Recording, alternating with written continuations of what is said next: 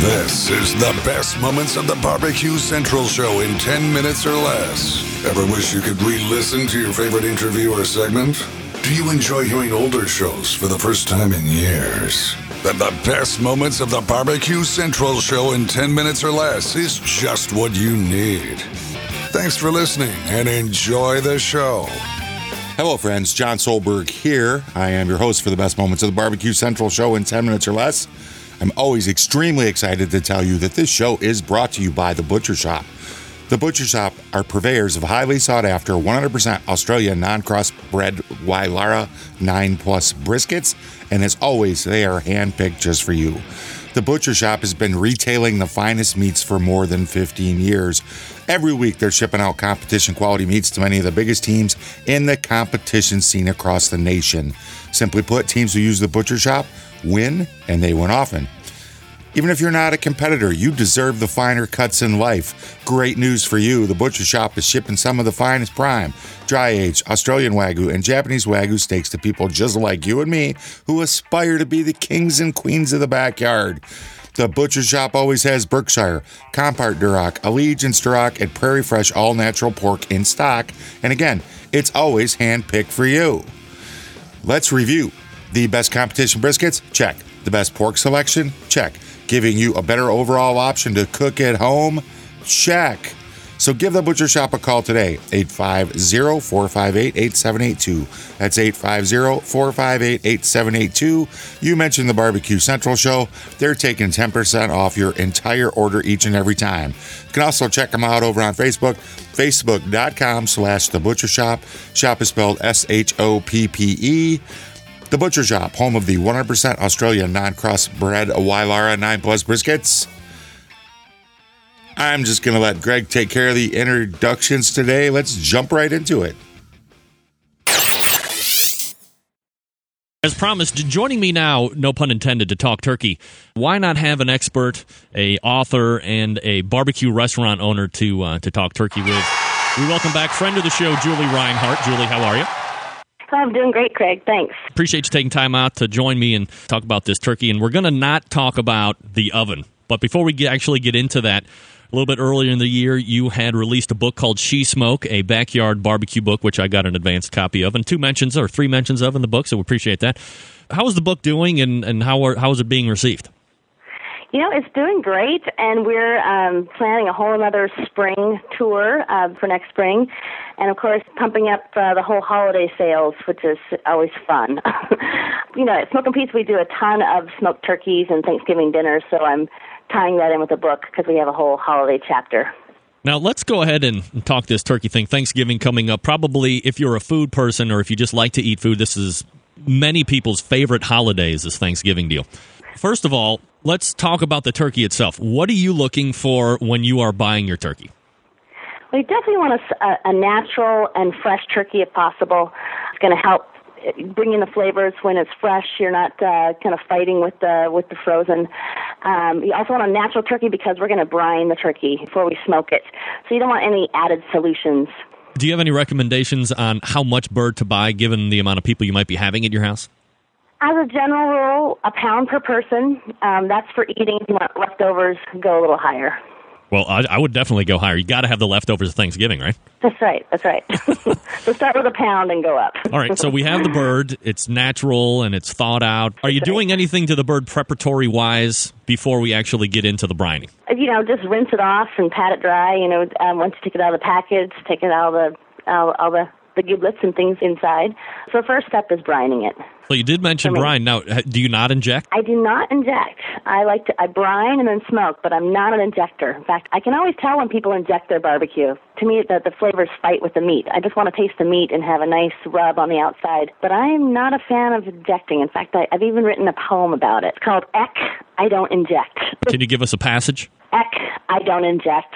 Don't put needles in my meat before you cook it on low heat and it goes on from there. like it. Don't put needles in my meat. That's right. We have a, a fun thing on the She Dog is we Food Poetry Friday, and every Friday I, I attempt to write a food poem, or at least discuss somebody else's, and then people can um, can post their own food poem. You see, it's not just about the barbecue here on the Barbecue Central Show. We're also expanding Central Lights Horizon by offering a poetry once a week over at shesmoke.com, right? That's right. You know, barbecue is like poetry in your mouth. Why not create some poems about it? Couldn't agree more. So you have the turkey ready to go. We're going to brine. We're not injecting, as we've heard through poetry. So, Yes. what kind of a brine do you use, and do you have a basic recipe that you might be able to share with the Central Lights? Um, you know, the, the main thing about uh, brine is that uh, you've got a certain amount of, you've got enough salt, a saline solution that's saltier than the than the turkey is naturally, so that it draws in the salt. So usually, I do about two cups of salt to two gallons of water. If you're using kosher salt, double that.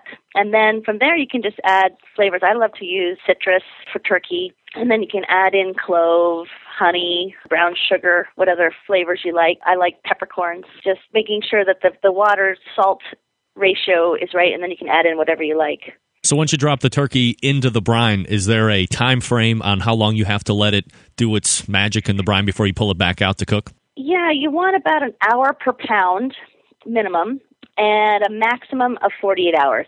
You know, I usually do it overnight. Once you get past 48 hours, it can turn the meat kind of mushy. All right, so when you pull it out of the brine, what's the process of getting it ready to cook?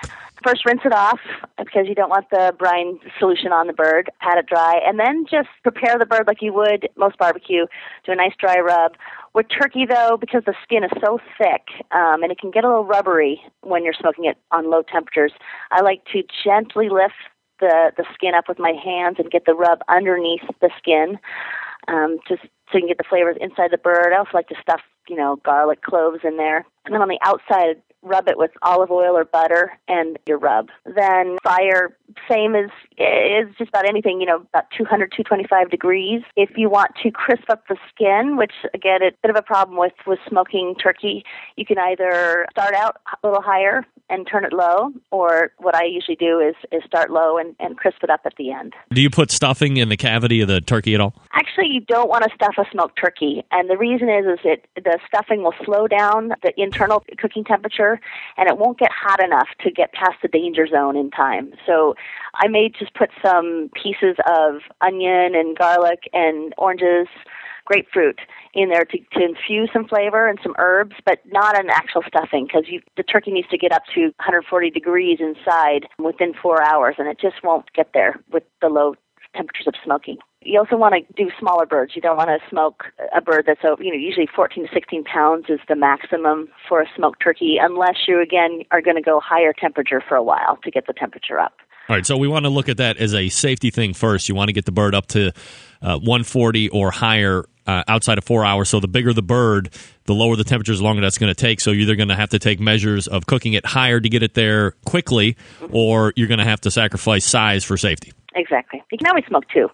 The beauty of smoking your turkey is you've you've freed up your oven. Uh, you know that's you don't have the two oven problem on Thanksgiving, so you can do all your sides and everything in the oven, and your turkey is outside smoking away. So it it does give you a lot of flexibility on Thanksgiving. Right. So we're talking with Julie Reinhart. She's the author of She Smoke, a backyard barbecue book. She also co-owns Smokin' Pete's barbecue restaurant out there in Seattle, Washington. So if you ever get out to the great Northwest, certainly a place you want to check out if you're a barbecue connoisseur. Now, as you're cooking the bird in the smoker, is there a particular smoke wood that you use to enhance the flavor of the bird? Want to find out what kind of wood Julie was laying down on that bird? Head on over. Oh, ah, ah, ah. damn! I can't talk today. I cannot talk today. I don't. I- It's my the first day with these new lips. Head on over to the Barbecue Central Show. There's a link in today's show notes that's going to take you to the complete episode. That wasn't so hard, was it? You've done this 306 times, Jon. I hate talking about myself in the third person. What is wrong with me?